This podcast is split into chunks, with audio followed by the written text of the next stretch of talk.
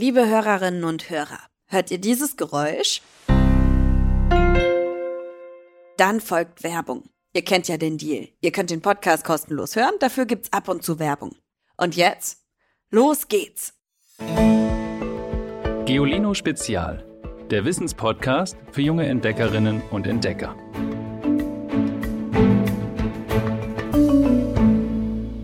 Hallo ihr Lieben, ihr habt Rechte.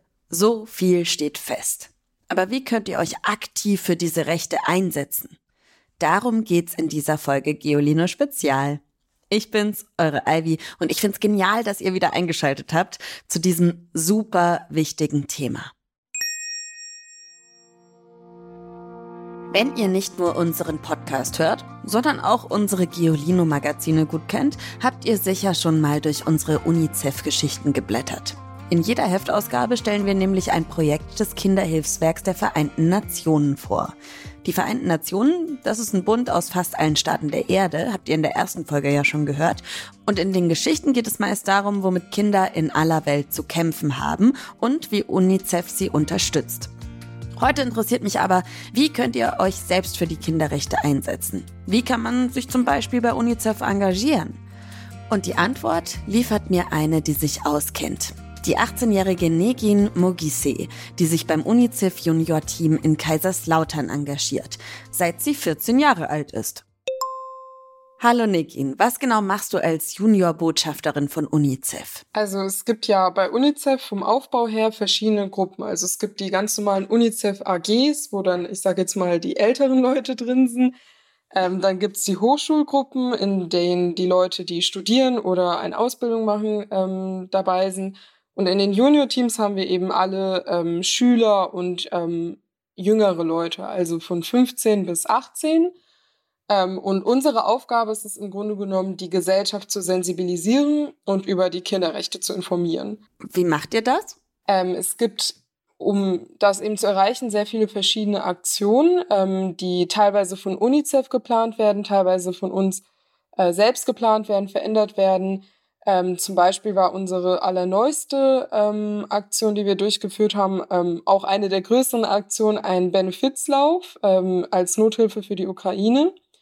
Ähm, genau. Den haben wir in unserer Schule durchgeführt. Der war auch sehr erfolgreich. Wir haben 25.000 Euro Spenden gesammelt ähm, und eben gleichzeitig auch darüber aufgeklärt, äh, was in der Ukraine geschieht, wie man helfen kann. Und ähm, es war natürlich auch sehr toll zu sehen, wie sich die Schüler und Schülerinnen da beteiligt haben.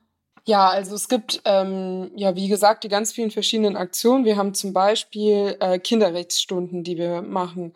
Also wir haben dann eine Stunde in einer Schule, in einer Klasse ähm, und dann machen wir so kleine Spielchen und eine Präsentation und äh, wir sprechen darüber. Wir haben die Kinderrechtskonvention, die wir dann austeilen. Dann kriegt jeder zum Beispiel ein, ein Kinderrecht zugewiesen und soll das mal durchlesen und vielleicht Beispiele in seinem Alltag darüber finden solche Aktionen. Es gibt zum Beispiel auch äh, zu bestimmten UN-Tagen, wie zum Beispiel äh, dem Weltmädchentag, gibt es eine Aktion, wo man auf Luftballons ähm, Vorurteile gegen Frauen und Kinder, also Mädchen schreibt und dann da drauf springt, um sie quasi zu zerstören.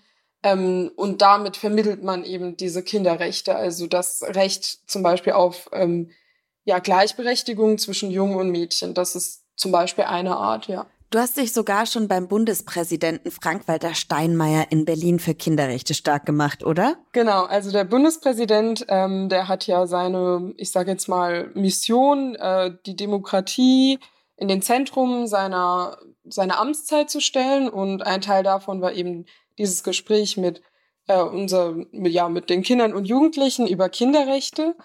Ähm, und das war ähm, zum 30. Jubiläum der Kinderrechte und ähm, genau, also zum Geburtstag der Kinderrechte im Grunde genommen. Und wir waren dann beim Bundespräsidenten, um ihm eben ein bisschen einen Einblick in unsere Welt zu geben und einen Einblick in seine Welt auch zu erhalten. Und dann natürlich auch ähm, mit seiner Frau, die ja die Patin von UNICEF ist, ähm, genau, ein Gespräch zu führen, ein Austausch, ähm, genau. Und war das aufregend? Äh, das war ein, eigentlich ein sehr schönes Wochenende. Also wir haben ja schon im Vor Voraus ähm, sehr viel Vorbereitung dafür ähm, gemacht. Also wir hatten ja dann Leute, die dann zum Beispiel so eine kleine Rede gehalten haben oder was für Fragen wir äh, stellen wollen, was wir erzählen möchten. Ähm, und dann natürlich auch die zwei Tage davor uns nochmal intensiver gemeinsam darauf vorbereitet haben. Ähm, auch natürlich Berlin erkundigt haben und äh, das war schon sehr schön zu sehen, dass auch ähm, sich eben das oberste Staatshaupt ähm, sich für solche Probleme interessiert und auch mit uns in ein Gespräch ähm, ja kommt und sich die Zeit nimmt, ähm, mit uns über solche Dinge zu sprechen und dass es eben auch zentral ist, was unsere Meinungen dazu sind und so weiter. Also das war schon ein sehr schönes Erlebnis.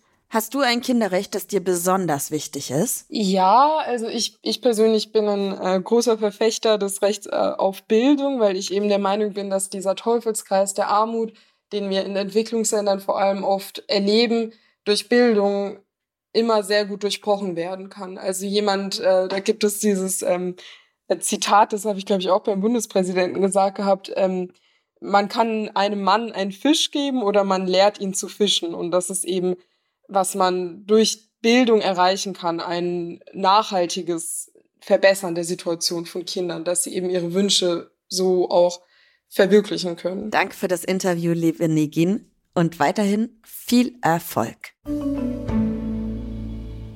Wenn ihr wie Negin Lust habt, in einem UNICEF Junior Team mitzumachen, um euch für die Kinderrechte stark zu machen, informiert euch am besten auf der Webseite www.unicef.de slash Kontakt Junior Team. Die Seite verlinken wir euch natürlich auch nochmal in der Podcast-Beschreibung. Zusätzlich haben Tim und ich noch ein paar Tipps für euch, wie ihr euch für eure Kinderrechte einsetzen könnt.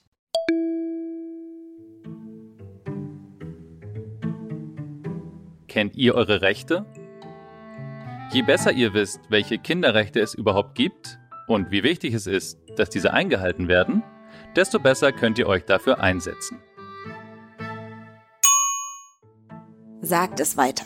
Erzählt euren Freundinnen und Freunden von den Kinderrechten. Euren Lehrerinnen und Lehrern, euren Eltern und Großeltern, euren Geschwistern, Cousins, Cousinen und so weiter und so fort. Damit auch in eurer Klasse die Kinderrechte beachtet werden, könntet ihr eurer Lehrkraft einen Projekttag vorschlagen oder anbieten, ein Referat zum Thema zu halten. Mischt mit und nehmt so euer Recht auf Beteiligung wahr. Viele Städte und Gemeinden haben einen Kinder- und Jugendbeirat. Und einzelne vergeben sogar das Amt des Kinderbürgermeisters oder der Kinderbürgermeisterin. Informiert euch bei der Stadt, in der Schule oder in Jugendzentren, wie ihr aktiv werden könnt, um die Interessen eurer Altersgenossinnen und Genossen zu vertreten. Auf der Webseite www.kinderpolitik.de findet ihr passend dazu eine kinderpolitische Landkarte. Sie zeigt, welche Projekte es in eurer Nähe gibt, bei denen ihr mitmachen könnt. Den Link packen wir euch auch nochmal in die Folgenbeschreibung. Es gibt da ein Kinderrecht, das Tim eben schon kurz erwähnt hat. Das Recht auf Teilhabe. Von dem sagen viele, dass sie es nicht genügend umgesetzt sehen. Denn dazu würde auch gehören, dass Kinder und Jugendliche politisch beteiligt werden und ihre Rechte aktiv einfordern können. Die Politik, die über unser aller Leben, auch das von euch Kindern bestimmt, dürft ihr aber nicht mitbestimmen. Denn erst mit 18 Jahren darf jede und jeder Deutsche an bundesweiten Wahlen teilnehmen. Zu spät, finden viele Menschen. Auch Kinder sollten schließlich mitbestimmen dürfen. Wäre das eine gute Entscheidung? Sollten Kinder wählen dürfen? Tim und ich nennen euch Argumente dafür und dagegen. Dagegen. Die Altersgrenze ist sinnvoll. Im Grundgesetz steht es klar und deutlich. Nur Deutsche, die 18 Jahre oder älter sind, dürfen bei Bundestagswahlen wählen gehen. Diese Altersgrenze gibt es nicht ohne Grund. Wie man seine Stimme gibt, sollte gut überlegt sein. Schon für Erwachsene ist das eine schwierige Entscheidung. Wählerinnen und Wähler sollten sich mit komplizierten Themen auskennen und wissen, wie die Parteien dazu stehen. Es geht um Steuern, Rente, Bildungs- oder Gesundheitsthemen. Kinder sind noch nicht reif genug, um sich mit solchen Dingen zu beschäftigen. Gerade die Pubertät ist eine Phase, in der sie sich noch entwickeln und damit beginnen, sich eine eigene Meinung zu bilden. Dabei lassen sie sich oft leicht von anderen beeinflussen. In Deutschland traut man jungen Menschen deshalb erst mit 18 zu, dass sie ihr Leben selbst in die Hand nehmen. Dann dürfen sie zum Beispiel Verträge abschließen, heiraten oder allein Auto fahren. Wenn sie also erst mit 18 völlig über sich selbst bestimmen, wieso sollten sie vorher wählen dürfen und damit sogar über die Zukunft von anderen entscheiden? Das Wahlrecht von Geburt an lässt sich außerdem nicht umsetzen. Laut dieser Idee stimmen Eltern für ihre Kinder, solange diese noch klein sind. Dann haben die Mütter und Väter zwei, drei, vier oder sogar noch mehr Stimmen und damit mehr Einfluss als Menschen ohne Kinder. Doch wer kann garantieren, dass die Eltern tatsächlich im Sinne ihrer Kinder wählen? Und was geschieht, wenn Mutter und Vater sich uneinig darüber sind, was die richtige Wahl ist? Auch das gilt es zu bedenken.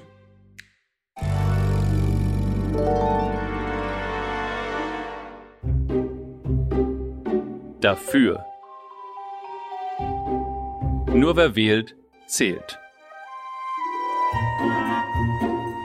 In Deutschland leben 13 Millionen Kinder und Jugendliche unter 18 Jahren. Sie machen ein Sechstel der Bevölkerung aus. Aber bei bundesweiten Wahlen werden sie ausgeschlossen. Organisationen wie das Deutsche Kinderhilfswerk finden, dass das ungerecht ist. Sie fordern das Wahlrecht ab 14 Jahren oder gehen sogar noch weiter. Einige meinen, das Wahlrecht solle ab dem Moment der Geburt gelten. Damit ist natürlich nicht gemeint, dass Säuglinge ins Wahlbüro krabbeln oder Kleinkinder Kreuzchen auf dem Stimmzettel machen. Aber Jungen und Mädchen sollen zur Wahl gehen dürfen, sobald sie es können und wollen. Egal wie alt ihr seid. Bis sie sich dazu entscheiden, werden sie von ihren Eltern vertreten, die in ihrem Sinne wählen sollen. Eine Altersgrenze bei Wahlen ist auch deshalb unfair, weil sie nur Kinder betrifft. Senioren jedoch nicht. Dabei gibt es auch für ein Höchstalter gute Gründe. In Deutschland sind Hunderttausende alte Menschen nicht mehr bei klarem Verstand. Kinder könnten Entscheidungen vermutlich besser abwägen als sie, denn Studien zeigen, im Alter von 12 bis 15 Jahren ist ihr Gehirn so weit entwickelt, dass sie selbst komplizierte Ideen verstehen und beurteilen können. Gegner des Kinderwahlrechts argumentieren, Kinder kennen sich nicht aus mit Politik oder sie interessieren sich auch einfach nicht dafür. Aber das gilt auch für viele Erwachsene. Wären Kinder wirklich überfordert, könnten sie sich ja außerdem von ihren Eltern vertreten lassen. Und vielleicht würden sie sich mehr für Politik interessieren, wenn ihre Stimme zählen würde und sie tatsächlich etwas erreichen könnten. Wahlen bestimmen schließlich über die Zukunft. Und diese Entscheidung gehen Kinder genauso viel an wie alle anderen.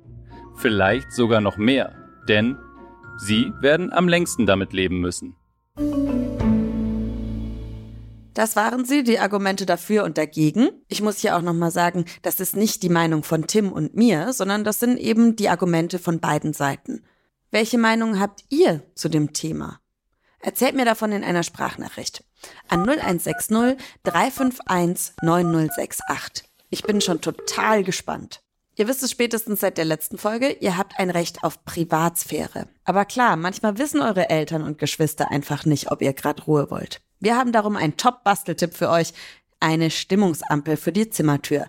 Damit verratet ihr allen, wie ihr gerade drauf seid und ob ihr Besuch bekommen wollt. Hier kommt unser Witz der Woche. Tim betet, lieber Gott, du kannst doch alles. Darum mache Moskau zur Hauptstadt von Italien. Denn das habe ich heute in meiner Erdkundearbeit geschrieben.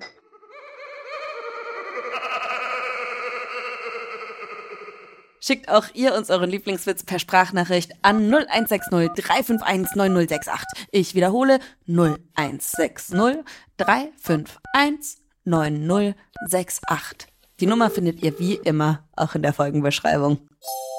Damit ihr die nächste Folge nicht verpasst, drückt auf die kleine Glocke oder das Herz in eurer Podcast-App und schreibt uns eine Bewertung. Das freut uns immer riesig. Ich bin Ivy Hase und mit mir am Podcast arbeiten unser Sprecher Tim Pommerenke, Bernadette Schmidt schreibt das Skript und Alexandra Zebisch zaubert in der Audioproduktion diese wundervollen Töne und Klänge in jede Folge. Bis zum nächsten Mal. Ich freue mich auf euch. Tschüss. Noch mehr Geolino für zu Hause? Schaut einfach unter geolino.de slash spezial.